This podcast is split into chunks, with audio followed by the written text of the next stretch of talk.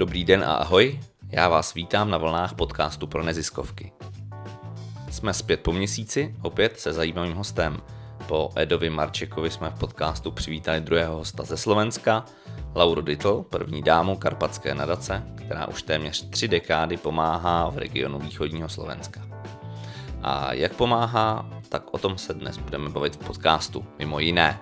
Společně jsme otevřeli více témat, začali jsme tím, jakými zákrutami neziskový sektor na Slovensku od sametové, nebo trefněji řečeno od něžné revoluce prošel, v čem ta cesta byla stejná jako u nás v Česku, v čem byla zase jiná.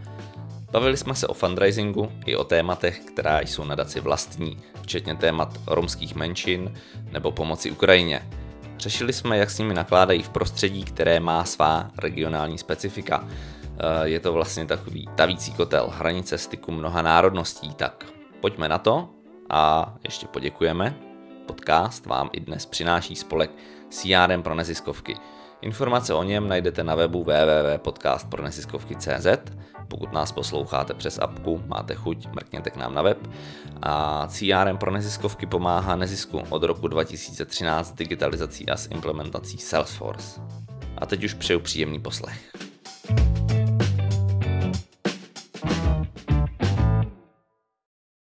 Dobrý den, Lauro. Já vás zdravím u nás v podcastu. Ďakujem pekne za pozvanie. Dobrý deň. A první otázka je otázka na tělo. Řekne, řekněte prosím nám a posluchačům, vy jste náš druhý host ze Slovenska, tak co na Slovensku děláte, kde a, a, a jaký je vlastně vaše poslání? tak ja už 28 rokov pracujem v Karpatskej nadácii.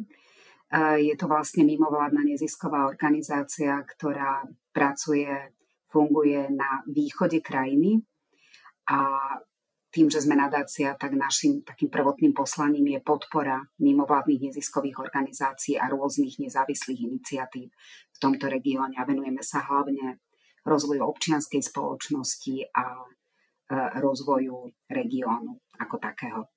A dalo by se to třeba přiblížit a srovnat Eh, s nějakým subjektem, který známe třeba z Česka. My jsme se bavili o Jirkovi Bártovi z nadace VIA, aniž bych teďka chtěl porovnávat, eh, jestli jste dál eh, nebo oni jsou dál, aniž bych chtěl porovnávat, jestli Česko nebo Slovensko má lepší fundraising nebo cokoliv jiného, ale prostě jenom tak jako porovnat, jestli, jestli se dáte srovnávat třeba tematicky s někým z Česka.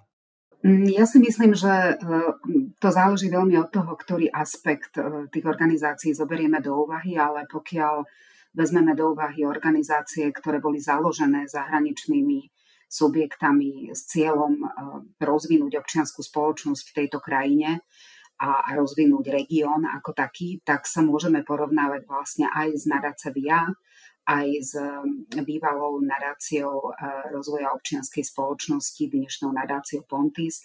Sú to všetko eh, organizácie, ktoré boli založené dávno, rádovo pred 30 rokmi a vlastne prišli do tohto regiónu v časoch, kedy sa občianská spoločnosť eh, iba rozkúkávala, keď to môžem tak povedať a, a vlastne všetky z týchto organizácií majú nejakú zásluhu na, na tom, ako občianská spoločnosť dnes vyzerá.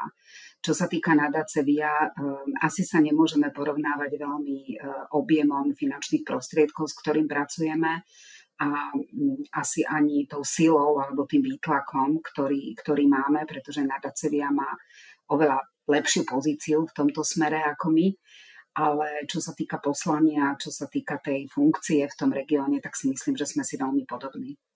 Mm-hmm.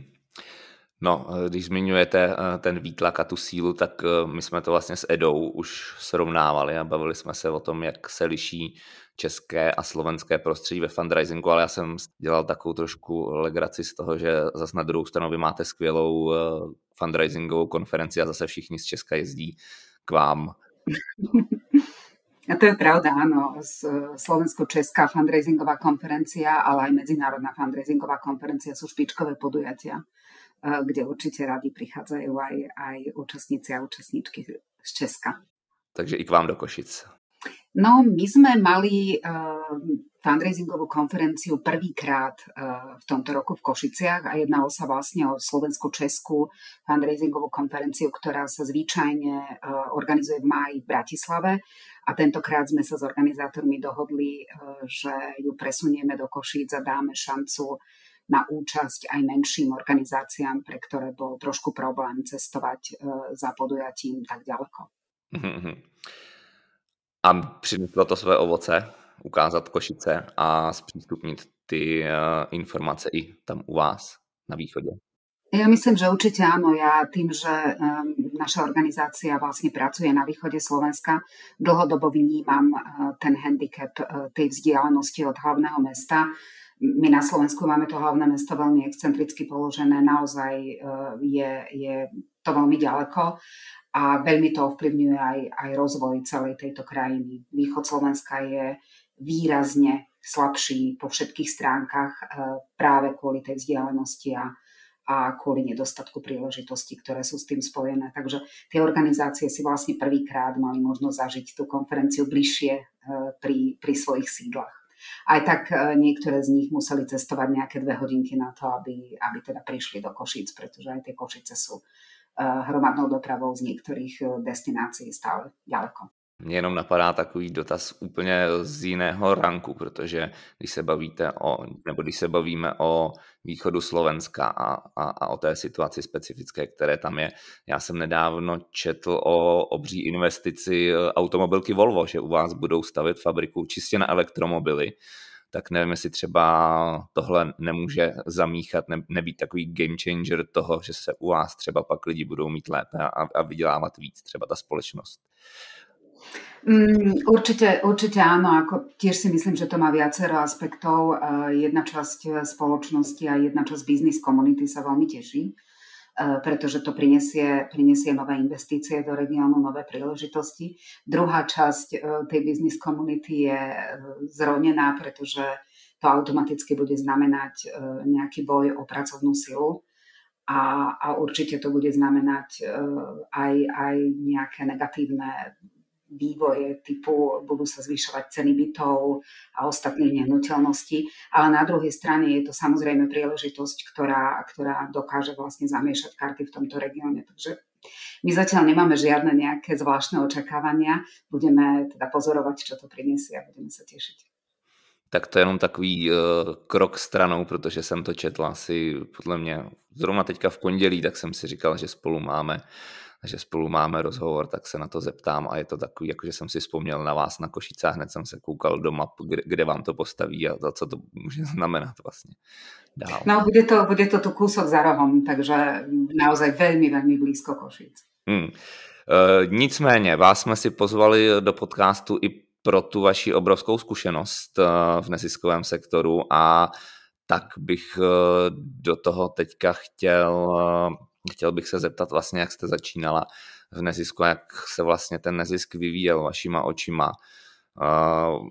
Můžeme to vlastně vzít od začátku už od eh, něžné revoluce, jak vy říkáte, tak vás poprosím o nějaké uvedení do tématu, jak, jak to bylo a co bylo třeba společné pro, pro nás, pro Česko a Slovensko a kde jsme se pak třeba rozešli v tom vývoji, to by mě docela zajímalo. No, to je jedna z mojich obľúbených tém, lebo tie spomienky už, už, už sú uh, naozaj také z, dávnych dôb, dá sa povedať. Uh, Nežná revolúcia v 89.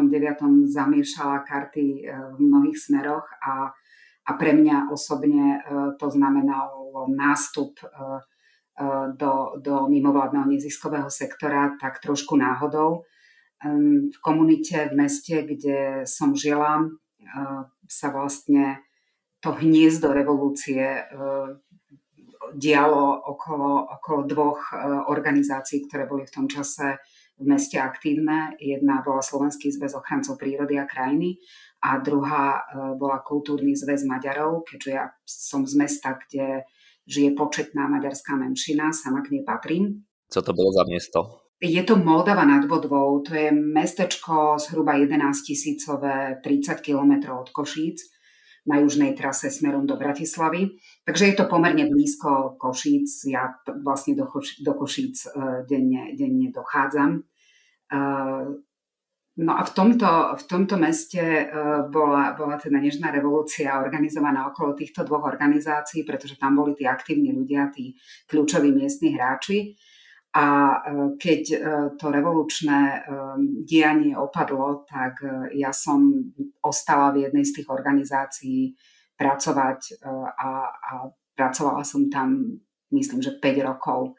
Takže to bol, bol taký prvý dotyk s mimovládnym neziskovým sektorom pre mňa. Aj keď v tom čase je potrebné povedať, že on to nebol uh, taký sektor, uh, na aký sme dnes zvyknutí. Jednalo sa vlastne o tzv. Spoločenské organizácie, ktoré boli režimom uh, tolerované a ktoré boli združené v tzv. Národnom fronte. Ale to je niečo, čo bolo veľmi, veľmi podobné, keď nie úplne totožné aj v Českej republike v tých časoch. Takže myslím si, že, že tam nie je žiadny, žiadny rozdiel. No a vlastne tam, tam boli všetky tie začiatky toho, čo som, čo som následne v ďalších uh, rokoch svojho života robila. Mm-hmm. Napadá mě taková paralela se sametovou revolucí, taky vlastně i to životní prostředí u nás před rokem 89 začalo hýbat právě těmi, tím soukolím. Vím, že velké demonstrace už byly někde na Ústecku ještě před listopadem 89, takže to je možná nějaká paralela. Určite, určite áno. Um, ja si vlastne spomínam na uh, ešte predrevolučné počiny uh, Slovenského zväzu ochrancov prírody a krajiny, ktorý bol vlastne zložený z viacerých základných organizácií roztrúsených kade tade po krajine a boli niektoré, ktoré boli také aktívnejšie, alebo možno, keď to poviem takto, že smelšie. Takou bola základná organizácia Slovenského zväzu ochrancov prírody a krajiny číslo 6 v Bratislave, ktorá vlastne spustila ešte v roku, pred rokom 87 iniciatívu Bratislava na hlas a vlastne práve v roku 1987 vydala publikáciu s, rovnakým názvom. A bola to síce odborná publikácia, ktorá hodnotila stav životného prostredia a stav e, e, starostlivosti o kultúrne pamiatky e, na území mesta Bratislava a v jej bezprostrednom okolí, ale veľmi rýchlo sa stala predmetom politického diskurzu a, a vlastne tí ľudia, ktorí stáli za touto publikáciou, boli, boli režimom sledovaní a, a, a niektorí aj prenasledovaní. Pokiaľ sa nemýlim, tak Václav Havel uh, prirovnal tento dokument uh, k, alebo povedal, že je to akási obdoba, slovenská obdoba Charty 77, takže bol to taký celkom uh, smelý uh, kus, kus uh, vlastne dokumentu, ktorý, ktorý bol veľmi kritický a preto sa režimu teda veľmi nepáčil. A ja si myslím, že veľmi podobné to bolo v Českej republike, že tí ochranári boli stále takí odvážnejší, smelší a, a práve kvôli, kvôli tomu svojmu záujmu o, o stav životného prostredia boli kritikmi režimu. Mm-hmm, tak bylo to určitě i, i determinováno těmi podmínkami a já jsem zmiňoval Ústecko, ale samozřejmě i Ostravsko, tak tam asi potom už bylo k nežití a vy jste zase zmiňovala Bratislavu, tak eh, to si vybavím ten most dálniční, který vám tam protnul staré město, o tom se tam asi taky hovořilo, že? Mm, myslím, že áno, ja si úplne presne už nepamätám obsah toho dokumentu, ale, ale viem, že bol veľmi kritický uh, voči novým stavbám, voči novým uh, nejakým developerským, necitlivým zásahom uh, do toho mesta, do, do tej štruktúry tej krajiny. Takže áno, určite. Předpokládám, že potom po, po té revoluci se to začalo diverzifikovat a ten nevládní nebo neziskový sektor začal hledat svoje témata v otevřeném prostoru. Uh, áno, ja si myslím, že, že ten 89. rok naštartoval veľa procesov a jeden z tých procesov bol práve uh, taká možnosť, keď to poviem úplne učebnicovo, slobodne sa združovať a, a, a slobodne robiť uh, nejaké občianské aktivity, ktorí začali postupne, postupne vznikať uh, nové uh, mimovládne organizácie, ktorí ešte stále podľa tej uh, starej legislatívy, pretože trvalo nejaký čas, kým sa kým sa ten legislatívny systém nejakým spôsobom upravil. E, ja som v tom čase sledovala hlavne e, vznik e, a vývoj nových environmentálnych mimovládnych organizácií. Pamätám si, že niekedy v 91. roku vznikla Sloboda zvierat, čo bola vlastne jedna z veľmi dôležitých mimovládiek tých, tých čias. Boli veľmi radikálni a, a venovali sa téme, ktorá bola dovtedy úplne vlastne v úzadí vtedy vznikla organizácia Za Matku Zem. No a potom postupne prichá, začali prichádzať aj zahraničné organizácie ako Greenpeace a podobné veľké odnože medzinárodných organizácií, ktoré prinášali do toho sektora aj možno povedať aj inú kultúru a, a, a iné, iné nastavenie, takže, takže určite prispeli k tomu, ako sa, ako sa sektor v oboch týchto krajinách postupne vyvíjal a akým smerom sa oberal. Asi důležité říci, že ta kultura vedle peněz, tak kultura a nějaká, nějaké jako know-how v té občanské společnosti, tak eh, sem proudilo ze zahraničí na začátku cíleně. Určite áno. Ja sama si spomínam na veľké množstvo e, rôznych e, konzultantov, organizácií, ktoré prichádzali nie iba s grantami a s finančnou pomocou, ale s rozvojom kapacít nás ako organizácií. Úplne na začiatku tam bola veľmi silná jazyková bariéra. My sme boli krajiny, kde angličtina nebola úplne prirodzená, takže to nejaký čas trvalo, kým, kým sme boli schopní tú pomoc naozaj úplne absorbovať, ale e, určite veľmi silno determinovala e, rozvoj, rozvoj sektora a, myslím si, že, že bez tej pomoci by sme e, sa boli trošičku dlhšie trápili s tým, s tým štartom tých, tých slobodných mimovládnych neziskových organizácií. Myslím, že tady jste, na tom, tady jste na tom podobně. Já myslím, že Jirka Bárta zmiňoval taky Václava Havla, jako vy a, a bavil se, bavili jsme se spolu vlastně o zakladatelích eh, nebo o iniciátorech vzniku nadace VIA nebo té eh, její předchůdkyně, eh, která vlastně došlo k nějakému setkání Václava Havla s bývalým velvyslancem Spojených států a jeho ženy a, a k takové diskuzi jako na téma, v čem my můžeme pomoct českému státu nově vznikajícím a Václav Havel řekl, založte tady nadaci, aby jsme tady měli někoho, kdo podporuje občanskou spoločnosť. Václav Havel bol veľmi múdry prezident a, a ani som nevedela, že to povedal takto, takto úplne na rovinu ako, ako taký návod, ale myslím si, že, že keď to pochádza teda uh, od neho, tak to bolo veľmi múdre rozhodnutie a určite, určite položilo základy uh, nasledujúceho rozvoja, ktorý viedol dobrým smerom. Jakou roli v tom pak hrála Karpatská nadace a kdy jste se, kdy jste se potkali? Karpatská nadácia bola vlastne tiež e, projektom e, zahraničného subjektu. Um, tu treba povedať možno, že predtým, než vznikla samotná Karpatská nadácia, e, tak ten subjekt inicioval založenie Karpatského euroregiónu.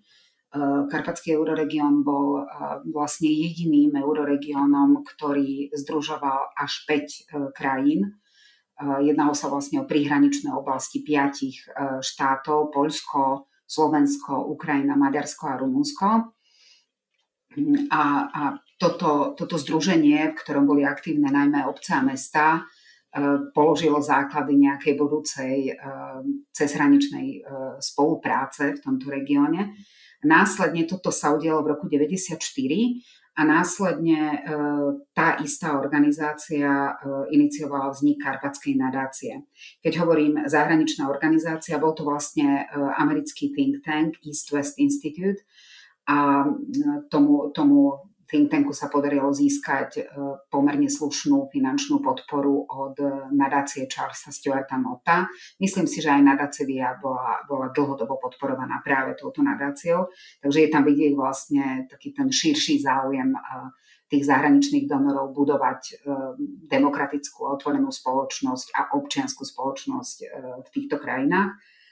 No a toto boli vlastne základy Karpatskej, Karpatskej nadácie, ktorá v roku 95 uh, vlastne začala udeľovať svoje prvé uh, granty v regióne východného Slovenska a v ostatných častiach Karpatského euroregiónu. Uh, keď hovorím o tom regióne, tak tam je veľmi dôležité spomenúť, že všetky tie príhraničné oblasti, ktoré sa v tomto regióne spájali, mali nejaký, nejaké spoločné menovatele a to bola veľmi slabá infraštruktúra, veľmi e, bohatá štruktúra obyvateľstva, čo sa týka národnostných a etnických menšín. E, bol to taký, taký melting pot, e, kde, kde sa stretávalo veľa zaujímavých aspektov ktoré ale zahraniční bezpečnostní analytici trošku vyhodnocovali ako riskantní. Jednak, jednak kvôli, tomu, kvôli tej rôznorodosti, ktorá, ktorá tu bola prítomná v kombinácii s novonadobudnutou slobodou, mohli predstavovať nejaký potenciálny konflikt, možno medzietnický alebo národnostný konflikt, čo sa neskôr ukázalo ako, ako celkom oprávnená obava, pretože následne sa slovensko-maďarské vzťahy vyvíjali veľmi, veľmi nepriaznivo. Takže, takže v tomto regióne začala Karpatská nadácia pôsobiť a, a, a v tomto regióne sme začali udelovať prvé granty, ktoré boli zamerané najmä na rozvoj občianskej spoločnosti, na podporu novovznikajúcich organizácií a uh, úplne najdôležitejší aspekt bola podpora cezhraničnej spolupráce práve medzi týmito krajinami. Mm-hmm. Uh, přemýšlím, jakou v tom mohly hrát roli i Košice, protože Košice si myslím, někde jsem četl, že to je, bylo tam označení jako nejvýchodnější evropské město ve smyslu nějaké kultury, kterou, která do Čech a na Slovensko a tímhle směrem přicházela ze západu. Taková ta germánská zakládání města a podobně. Máte nejvýchodnější katedrálu prý. Ehm, myslím, že áno, Košice boli vždy akýmsi prírodzeným, kultúrnym a hospodárskym centrom tohto regiónu aj teda v dávnej minulosti. A tak ako spomínate, eh, mnohí odborníci, historici, ale aj sociológovia spomínajú toto mesto v súvislosti s nejakým predelom medzi západnou a východnou ehm, civilizáciou alebo západnou a východnou kultúrou. Možno práve ten, ten gotický chrám, ktorý je v Košiciach, o ktorom hovoria, že je teda najvýchodnejšie položený, je, je toho dôkazom. Mm, v podstate, v podstate boli Košice vždy takým prirodzeným spádovým centrom, pretože, pretože ležali uprostred, uprostred toho regiónu.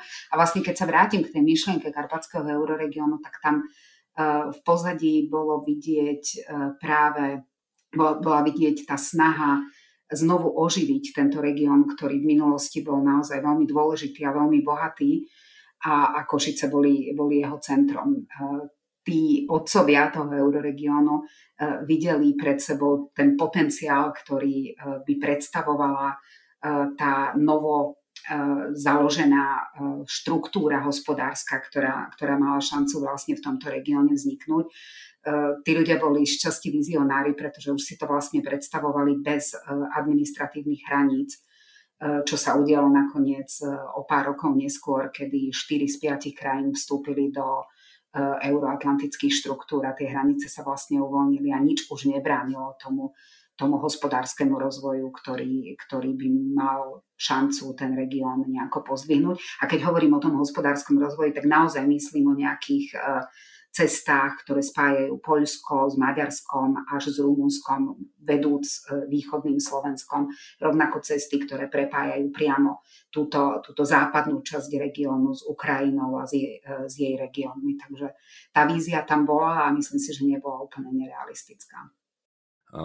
Myslím si, že to je takový obecný princip, že, že tam, kde se střetávají kultury a, a je to vlastně takové heterogenní, tak eh, že je šance právě na ten eh, ekonomický růst právě tím eh, takovým tím melting potem nebo tím tavícím tyglíkem, že ty společnosti, které jsou homogenní, tak mají tendenci spíš jakoby usínat a, a dostat se do takového jako zakonzervovaného, zakonzervovaného stavu. Takže to se mi moc líbí, teda tato vize, musím přiznat. Nám sa páčilo tiež, aj keď musím úplne bez hamby priznať, že my mladí v tom čase, ktorý sme začali pracovať v Karpatskej nadácii, sme, sme nevideli až do takej diaľky a nevideli sme vlastne všetok ten potenciál, ktorý, ktorý pri tom zrode bol, ale, ale postupne sa to začalo vlastne kreovať a postupne sme k tomu prispievali všetci. A, a, a myslím si, že mnoho z tých plánov a, a, a z tých vízií, ktoré tam boli prítomné na začiatku, sa aj naplnili, ale samozrejme ja si myslím, že sme niekde v polovici cesty. Ta cesta bude asi dlouhá i pro nás, i pro vás. Teď mě napadá, že vlastně kde, kde byl ten kde byl ten bod, kdy jsme se trošičku rozešli jako ve vývoji. Můžeme třeba označit éru mečiarismu u vás jako nějaký bod, kdy se ty cesty trošičku rozpojily, aby se pak zase spojily třeba v té Evropské unii, kterou jste zmiňovala. No určite obdobie mečiarizmu bolo, bolo temným obdobím tejto krajiny a, a teda bolo, bolo veľmi náročné v, v tých časoch fungovať a, a, a normálne pracovať. Mečiar a jeho režim nemal veľmi v láske mimovládne neziskové organizácie a vôbec nemal v láske žiadnu nejakú občianskú iniciatívu, takže e, to naozaj nebol e, nejaký super priestor na to, aby sa tieto organizácie rozvíjali. Na druhej strane ale e, to bola výborná príležitosť na E, zomknutie sa v rámci toho mimovládneho neziskového sektora. A myslím si, že to bolo obdobie, ktoré, ktoré nás ťažko skúšalo a práve preto nás posilnilo. E, v tom čase začali e, zo zahraničia prúdiť na Slovensko ďalšie finančné injekcie. Ja sa pamätám, vzniklo vtedy, vzniklo vtedy Fórum donorov, Ehm, je to organizácia, ktorá vlastne združuje rôzne nadácie, rôzne fondy a finančné mechanizmy. A, a ten vznik e, je vlastne postavený, položený do toho obdobia práve preto, lebo rôzne nadácie, rôzne e, krajiny prostredníctvom svojich veľvyslanectiev e, posielali finančnú podporu na Slovensko, aby, aby tomu sektoru dodali vlastne šťavu na to, aby, aby dokázal fungovať ďalej a to fórum donorov e, malo slúžiť e, na správnu distribúciu a, a zamedzenie duplicity pri, pri tých e, finančných programoch a pri tej pomoci. Množstvo organizácií nových v tom čase vzniklo, niektoré, niektoré ostali aj do budúcna fungovať, ale niektoré vznikli len ako ad hoc programy a potom vlastne, keď splnili svoj účel, tak, tak zanikli ale dosť na tom, že, že v tom období sa, sa ten sektor vzmohol natoľko, že e, dokázal viesť e, celonárodné kampane e, na mobilizáciu ľudí, voličov, prvovoličov. A teda mám taký pocit, respektíve som presvedčená, že mimovládny neziskový sektor prispel k tomu, že sme sa v roku 98 nakoniec Mečiara na dobro zbavili a myslím si, že to, že Čechy nemali, nemali toto obdobie, tak, tak e, určite ten vývoj v Českej republike nasmerovali e, trošku iným, lepším smerom a, a pravdepodobne e, aj, aj umožnili v Českej republike ten vývoj realizovať trošku rýchlejšie. Nás vlastne to obdobie mečiarizmu značne stoplo, spomalilo pretože sme sa museli, museli venovať boju e, proti tomuto režimu namiesto toho, aby sme sa venovali vlastne rozvojovým aktivitám a nejakému rastu. To si dokážu dost živě představit, i když, e, když se o tom bavíme tak mě napadá, že e, vedle, e, vedle Vladomečera, tak e, jeho vlastně protipol u nás, který s ním připravoval rozdělení republiky Václav Klaus, tak taky neměl úplně v oblibě občanskou společnost.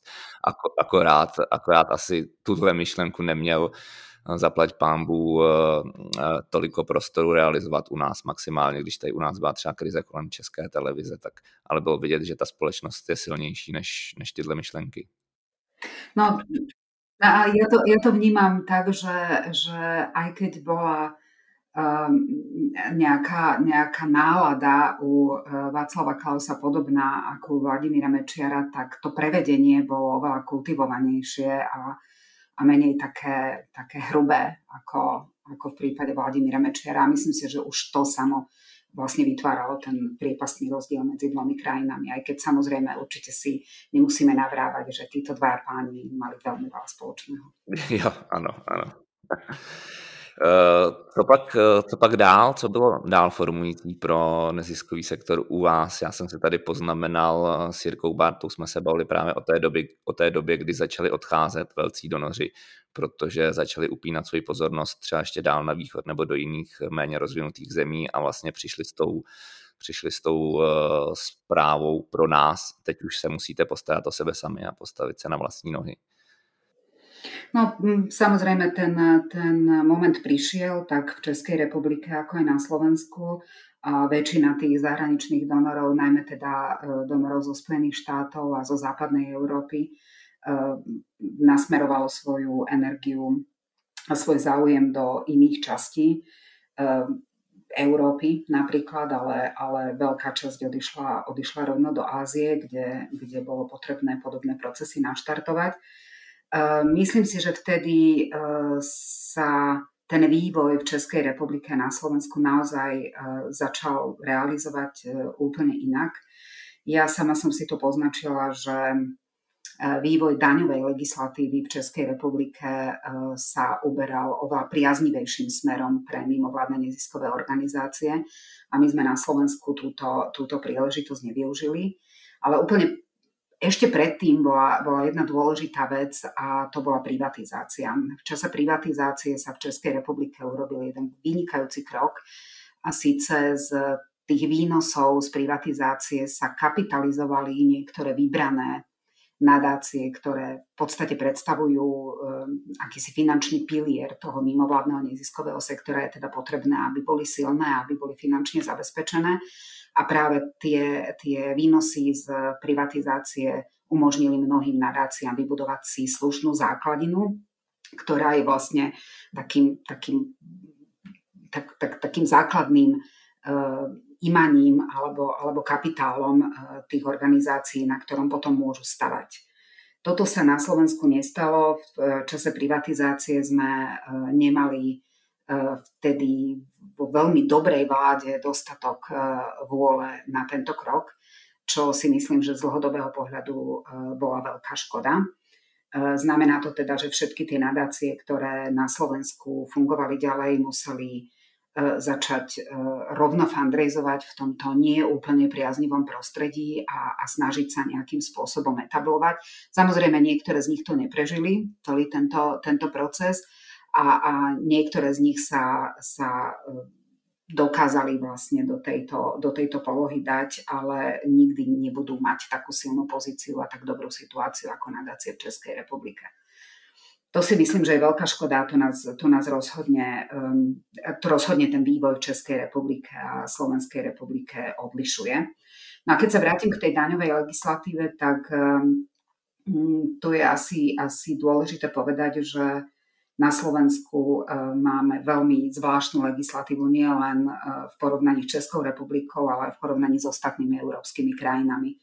Karpatská nadácia je členom Transnational Giving Europe, to je vlastne medzinárodná sieť, e, ktorá umožňuje cezhraničné darovanie s využitím výhod v krajine darcu hovoríme o tzv. možnosti odpísať si ten dar e, zo základu dania alebo priamo z dane. E, keďže vlastne fungujeme v tomto združení, tak mám e, možnosť priebežne sledovať, ako to vyzerá v iných krajinách v Európe a musím povedať, že Slovensko je v tomto absolútny unikát.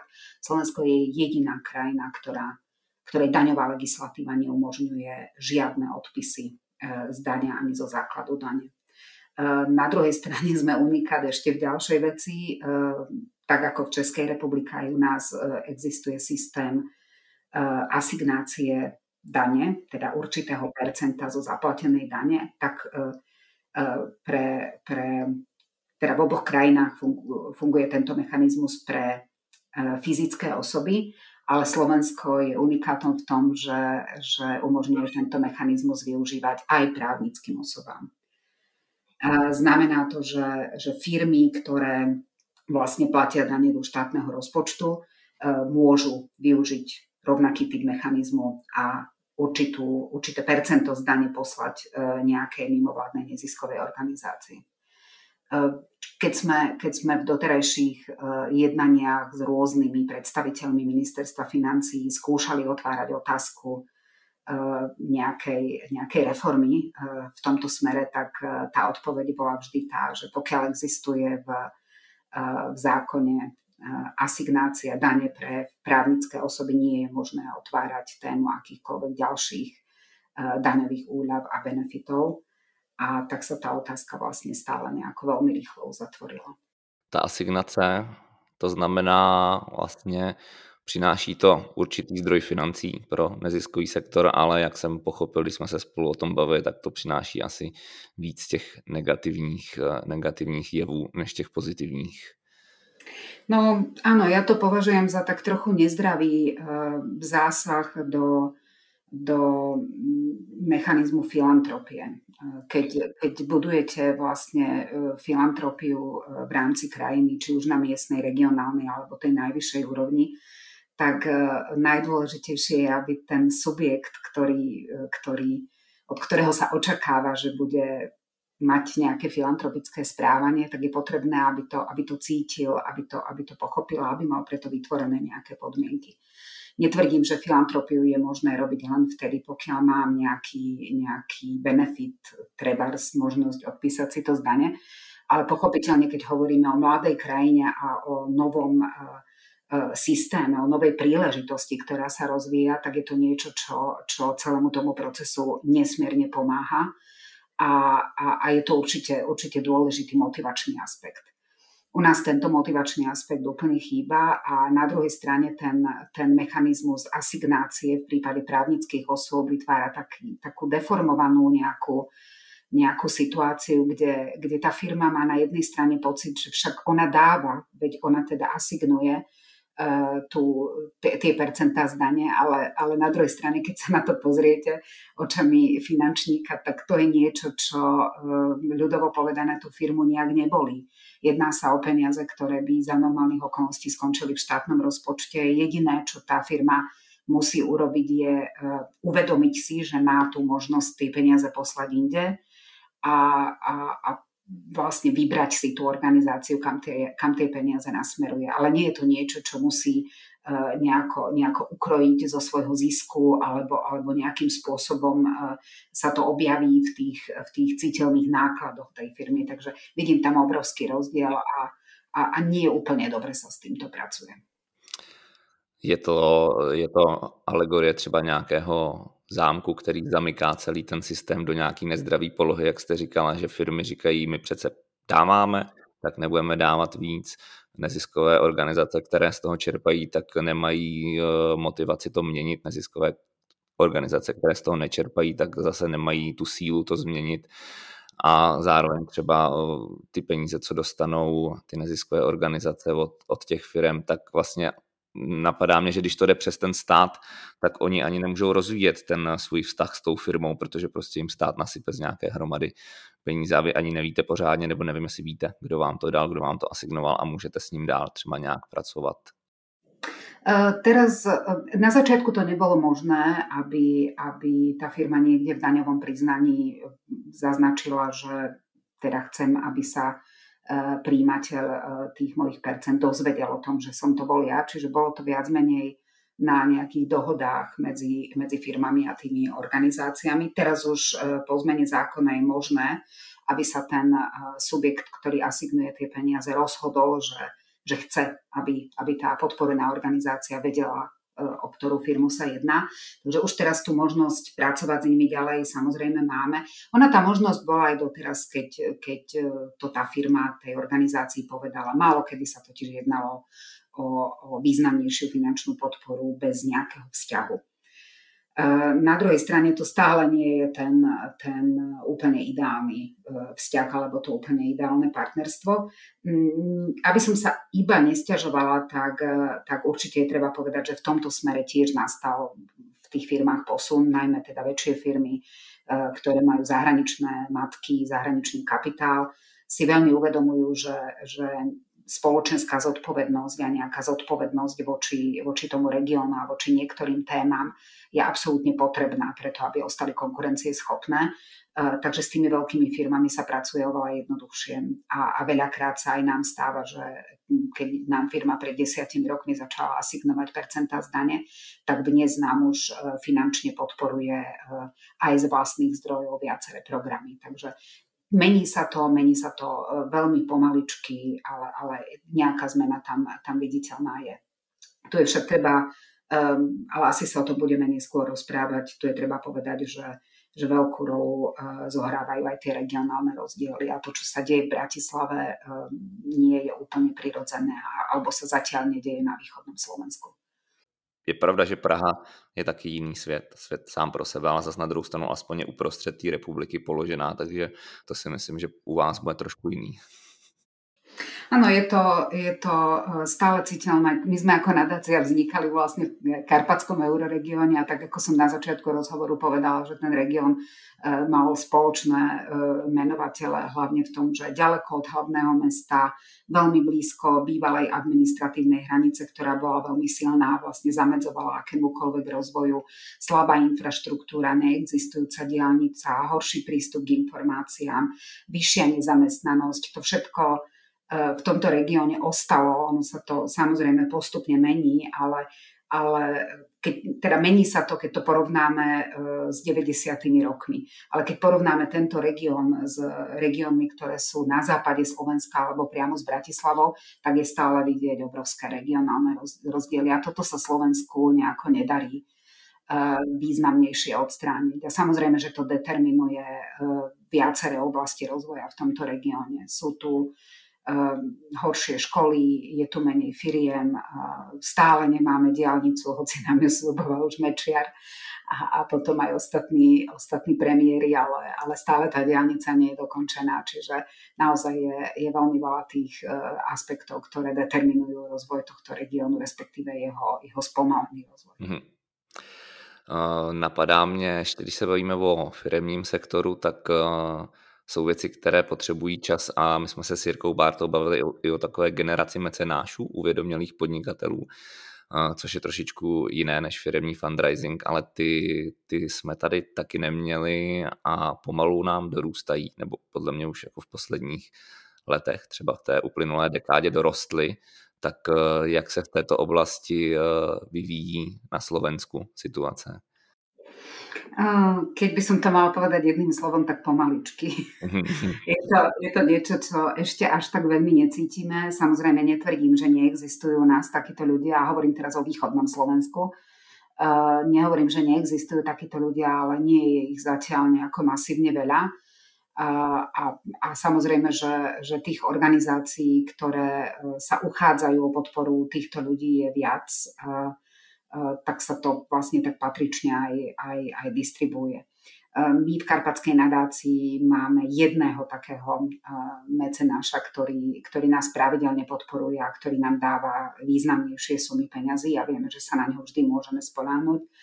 Ale to samozrejme pri, pri takejto organizácii určite nie je, nie je dostatočné číslo a nie je možné na tomto nejako významnejšie stavať. Predpokladám, že pokiaľ by sa ten región ešte viac posilnil a, a vznikla by tu tá uh, vyššia stredná vrstva, tak tých ľudí by, by bolo viac. Mm-hmm. Tak možná je to opravdu uh, otázka času spíš jako dospět do toho, tak snad se to podaří. Na čem tedy stavíte uh, v Karpatské nadaci fundraisingový, fundraisingový základ, z čeho pak financujete projekty? Ehm, my máme, my máme financovanie pomerne diverzifikované a ehm, myslím, že, že aj pomerne stabilné napriek ťažkým časom, ktoré práve zažívame, ale väčšinu teda ehm, fundraisingu, ktorý smeruje k naplňaniu rozpočtov malých grantových programov, realizujeme s firmami, spoliehame sa na veľkých firemných hráčov a na asignáciu eh, dane od týchto veľkých firemných hráčov. Eh, v prípade niektorých sa nejedná len o asignáciu, ale aj o finančné dary, ktoré vlastne naplňajú rozpočty našich grantových programov. A tie naše vlastné aktivity, vlastné projekty, ktoré sú zamerané na rozvoj nejakej konkrétnej témy alebo na, nejak, na nejaké advokačné ciele, tak tam sme, sme stále dosť závislí na európskych fondoch, prípadne na iných uh, finančných mechanizmoch, ktoré, ktoré uh, na toto využívame. Uh, Karpatská nadácia je súčasne členom konzorcia pod vedením nadácie Ecopolis, ktorá získala možnosť rozdeľovať finančné prostriedky z tzv. norských grantov. Jedná sa o program Active Citizens Fund, v rámci ktorého sme teda rozdielovali finančnú podporu najmä pre organizácie, ktoré sa venujú zraniteľným skupinám. Máme súčasne rozbehnutý aj individuálny fundraising, tam sa spoliehame hlavne na, na konkrétne programy alebo fundraisingové kampane.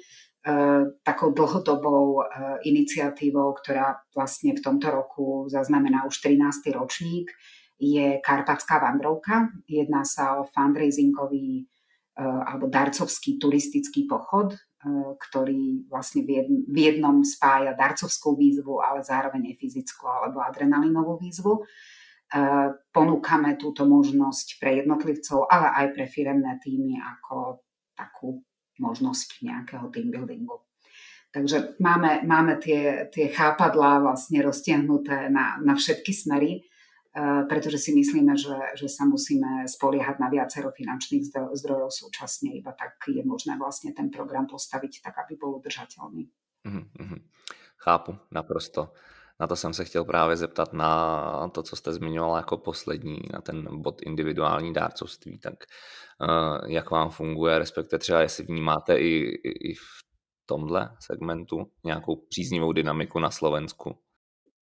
Eh, určite áno, my sme nedávno mali fundraisingovú konferenciu v Košici, o ktorej sme rozprávali a ja som tam s veľkou radosťou a optimizmom sledovala čísla eh, darcovských portálov, ktoré jednoznačne stúpajú. Eh, takže si myslím, že tá situácia na Slovensku v globále vôbec nie je zlá. Ide to dobrým smerom a, a, a pekne tie čísla z roka na rok rastú.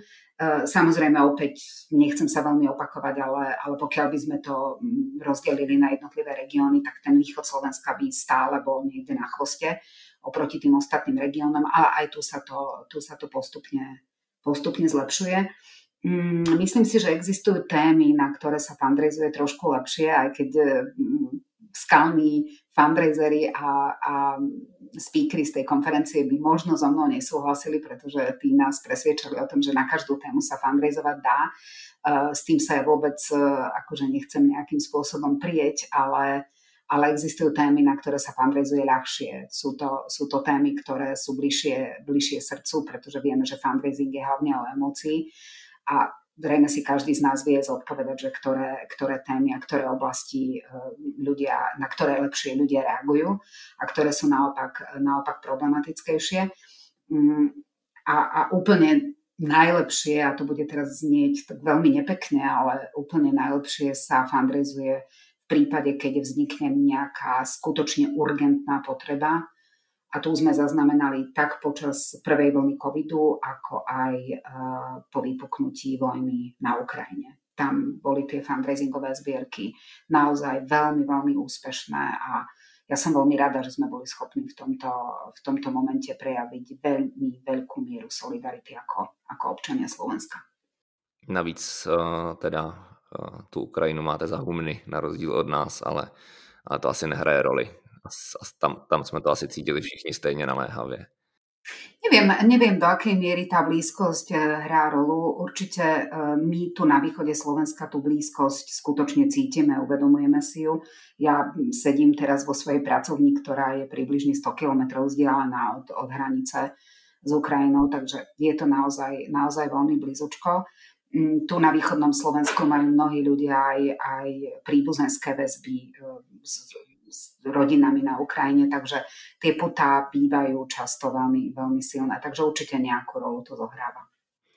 Jaká jsou třeba témata, která vnímáte a třeba v rámci Karpatské nadace podporujete a která jsou úspěšná a která naopak třeba, nechci říct, jsou neúspěšná, ale jsou těžká pro vás, ale i přesto, i přesto se do nich pouštíte? Uh, áno, tak uh, vlastne zo všetkých tých tém, ktoré budem vychádzať z tých, ktorým sa venujeme my, zo všetkých tých tém sa asi najlepšie a najjednoduchšie e, fundraizuje na témy, ktoré sú spojené so vzdelávaním detí a mladých ľudí. E, tu si myslím, že si všetci e, uvedomujeme tú tú akutnú potrebu, ktorá, ktorá v, tejto, v tejto oblasti je, alebo tú, ten, ten nedostatok, ktorý sa v tejto oblasti vytvoril. Takže myslím si, že tieto témy sú, sú veľmi, veľmi dobré a veľmi dobre na nich reagujú aj individuálni darcovia a darkyne a rovnako aj firemní darcovia. No a potom sú tu samozrejme témy, ktoré sú náročnejšie a ktoré, ktoré sa stretávajú s rôznymi bariérami, ktoré je veľmi ťažké prelomiť, alebo sa s nimi teda ťažko pracuje a e, to je napríklad fundraising na programy, ktoré majú pomáhať marginalizovaným rómskym komunitám.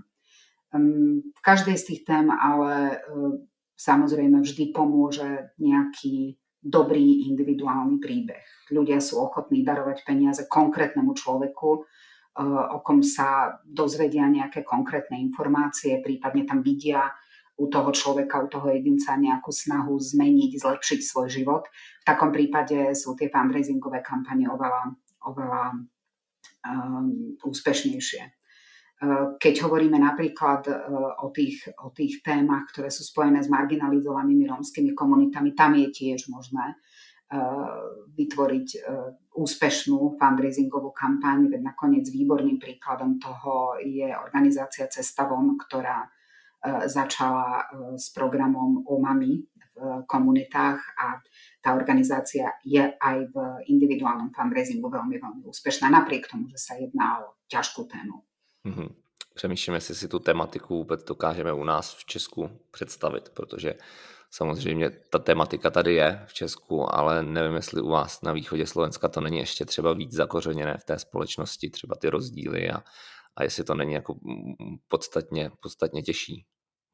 Určite, určite áno. Východné Slovensko a juh e, stredného Slovenska je známy tým, že sú tu najväčšie koncentrácie marginalizovaných rómskych komunít a e, v tejto fáze, kedy už desiatky rokov eh, chýba nejaké systémové riešenie, sa tá situácia spolužitia majority s touto menšinou eh, veľmi, veľmi komplikuje.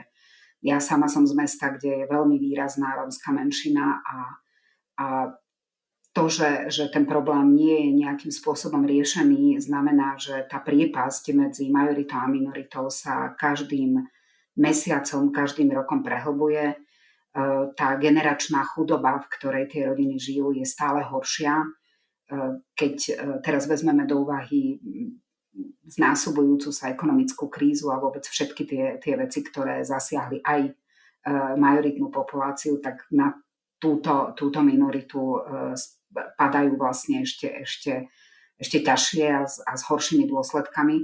Samozrejme, tá situácia nie je dobrá a, a ja si myslím, že veľakrát e, to tým e, lokálnym ľuďom nemôžno ani vyčítať, pretože ani štátna politika nie je naklonená tomu, aby sme sa nejakým spôsobom k sebe približovali.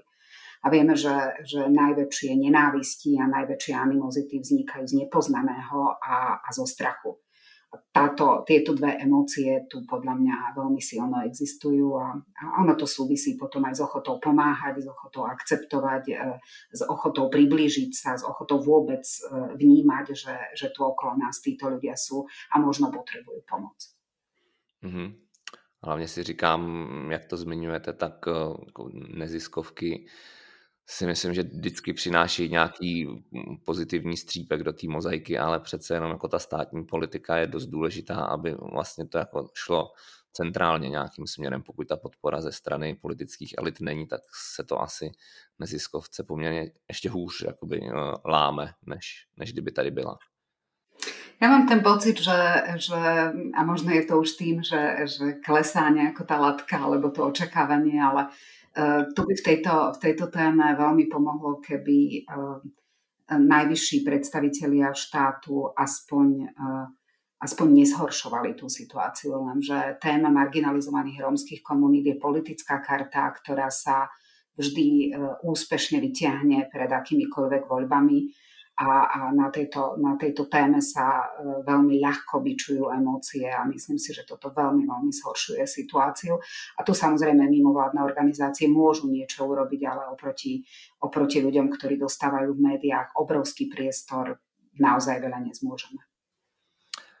Asi bych to obrátil směrem na to vzdělávání, které když, když budeme eh, mít eh, vzdělanou společnost, tak se třeba bude eh, trošičku víc zamýšlet nad těmi levnými politickými kartami. Co myslíte? No určite téma vzdelávania je niečo, čo, čo na Slovensku predstavuje veľký problém a, a určite, určite si myslím, že v tomto smere máme čo dobiehať. Stále si však myslím, že, že ani pre túto tému neexistuje dostatočná objednávka zo strany spoločnosti, pretože keby existovala, tak by ju politici museli brať vážnejšie a aj investície do tejto témy by boli, by boli signifikantnejšie. Máme k dispozícii teraz veľké množstvo financií z novej várky eurofondov, z plánu obnovy, ale ja zatiaľ žiaľ nevidím, nevidím nejakú veľkú snahu, aby sa v tejto, v tejto oblasti veci menili k lepšiemu. Přemýšlím, eh, jaké téma zvolit na závěr, nějaké pozitivní. Tak když, využiju toho, že máte obrovskou zkušenost, která zaháž do, eh, do toho období uh, změny režimu, tak když, když se na to podíváte třeba, nebo třeba i jenom z perspektivy okamžiku, kdy jste začínala v Karpatské nadaci a, a s dneškem a kouknete, jakou máte za sebou cestu a jaký je ten výhled do budoucna, tak, eh, tak jak byste jako zesumarizovala, jestli to je jestli to je pozitivní otázka, nebo otázka, která navazuje, navazuje pozitivní odpověď, přemýšlím. No, ono je to vždy o tom, z akého uhla pohľadu sa na to pozrieme, lebo samozrejme, že keď si spomeniem na E, situáciu, v ktorej sme boli začiatkom 90. rokov, tesne po, po Nežnej revolúcii a porovnám si to s tým, kde sme teraz, tak e, ten progres, ktorý sme dosiahli, je obrovský. Myslím si, že všetci pesimisti, ktorí, ktorí sa neustále stiažujú, ako nám je, ako nám je zle a ako sme, ako sme sa nikam nedostali, nemajú pravdu a, a skôr, skôr si myslím, že by mali, mali trošku oprašiť tie spomienky z tých, z tých úvodov novodobého vývoja našej spoločnosti a hneď by sa cítili lepšie. Takže skutočne si myslím, že aj ako spoločnosť, aj ako mimovládny neziskový sektor sme prešli obrovský kus cesty a máme, máme za sebou veľmi dôležité úspechy a a, a, a veľmi pozitívny vývoj. Pochopiteľne v momente, keď sa začneme porovnávať s inými krajinami okolo a, a dávame to celý ten náš vývoj do kontextu e, vývoja napríklad v, v postsocialistickom svete alebo ešte v širšej Európe, tak tam tie tie čísla ani tie pocity nie sú až také pozitívne, pretože si myslím, že v mnohých oblastiach veľmi zaostávame a mohli sme dosiahnuť, mohli sme urobiť, urobiť oveľa viac. Čo je ale oveľa dôležitejšie je, ako si ako spoločnosť a ako sektor poradíme s výzvami, ktoré prináša dnešná doba. A, a myslím si, že sa dostávame, alebo už sme Eh, v období, eh, akú nezažili ani naši eh, rodičia a ani tie generácie pred nami, pretože hovoríme o paradigmálnej zmene spoločnosti, kde, kde dochádza k obrovskému rozvoju v oblasti technológií, na ktorú nie sme ako spoločnosť pripravení a tu si myslím, že, že máme veľmi veľa čo doháňať a veľmi veľa čo urobiť. Ja v tomto smere vidím obrovskú úlohu pre mimovládny neziskový sektor, tak v oblasti vzdelávania, v oblasti občianského vzdelávania a, a aktivizmu, poukazovania na problematické e, body vývoja, e, konštruktívnu kritiku e, tých procesov, ktoré nie sú zvládnuté a samozrejme veľmi veľkú príležitosť pre sektor vidím vo facilitácii spolupráce medzi, medzi jednotlivými sektormi, ktoré sa tu na území Slovenska nejako veľmi nerozprávajú navzájom. Takže Takže toto je určite, určite niečo, na čo by sme mali upriamiť našu pozornosť a tam by sme sa mali sústrediť. Uh-huh. A je to něco, na co se teď uh, zaměřujete, nebo to aktivně diskutujete? Jak, jakou roli v tom sehrát v budoucnu? Určite, určite, určite áno. My ako, my ako sektor sme, sme pomerne organizovaní. Um, máme platformy, na ktorých diskutujeme o týchto veciach. Um, je väčšina tých diskusí, keď hovoríme o spolupráci so štátom, je takých veľmi pesimistických alebo veľmi smutných, lebo napriek tomu, že máme 30 rokov od Nežnej revolúcie, my stále e, nemáme vytvorenú e, nejakú stabilnú e, komunikáciu, nejaký stabilný dialog so štátom, čo je obrovská škoda.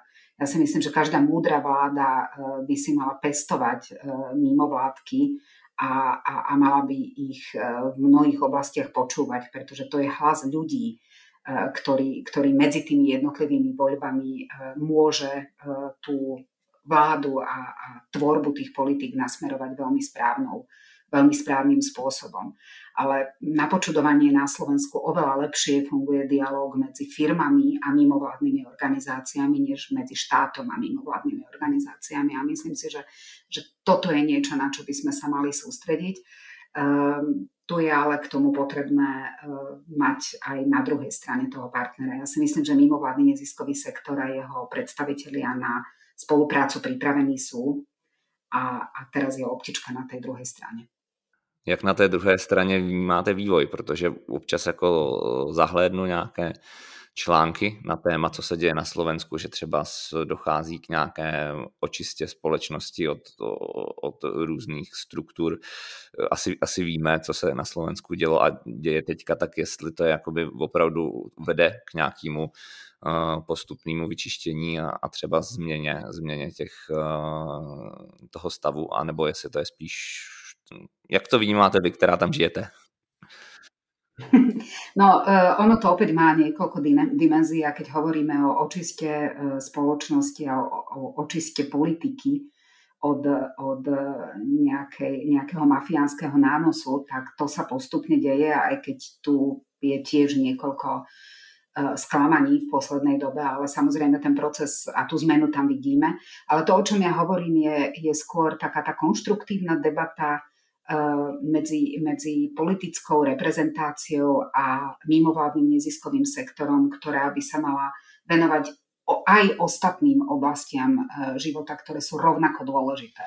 Eh, samozrejme, že dôležité je aj to, o čom, o čom hovoríte, ale, ale bez toho, aby sme začali spolupracovať na príprave kvalitných politík do budúcna, ktoré reálne zlepšia život v tejto krajine, lebo ja viem, že pre niekoho, keď sa povie politika, tak je to niečo na nejakej metaúrovni, uh, ktorú je ťažké uchopiť, ale, ale pre mňa v mojom ponímaní politika je niečo, čo, čo predstavuje rámec na, na fungovanie, na, na, na, na veci, ktoré v reálnom živote E, sú pre človeka veľmi dôležité. To, ako funguje zdravotníctvo, či mám, ísť, e, či mám možnosť ísť k lekárovi špecialistovi do dvoch týždňov, alebo či na nejaké vyšetrenie čakám 6 mesiacov, či moje dieťa môže ísť do kvalitnej školy v mieste svojho bydliska, alebo musí cestovať až do najbližšieho veľkého mesta, ktoré je naozaj ďaleko. A to sú také úplne bežné otázky života, kde, kde si myslím, že máme veľmi veľa čo doháňať a mimovládny neziskový sektor má kapacitu v tomto pomôcť, len by musel dostať priestor. Mm-hmm.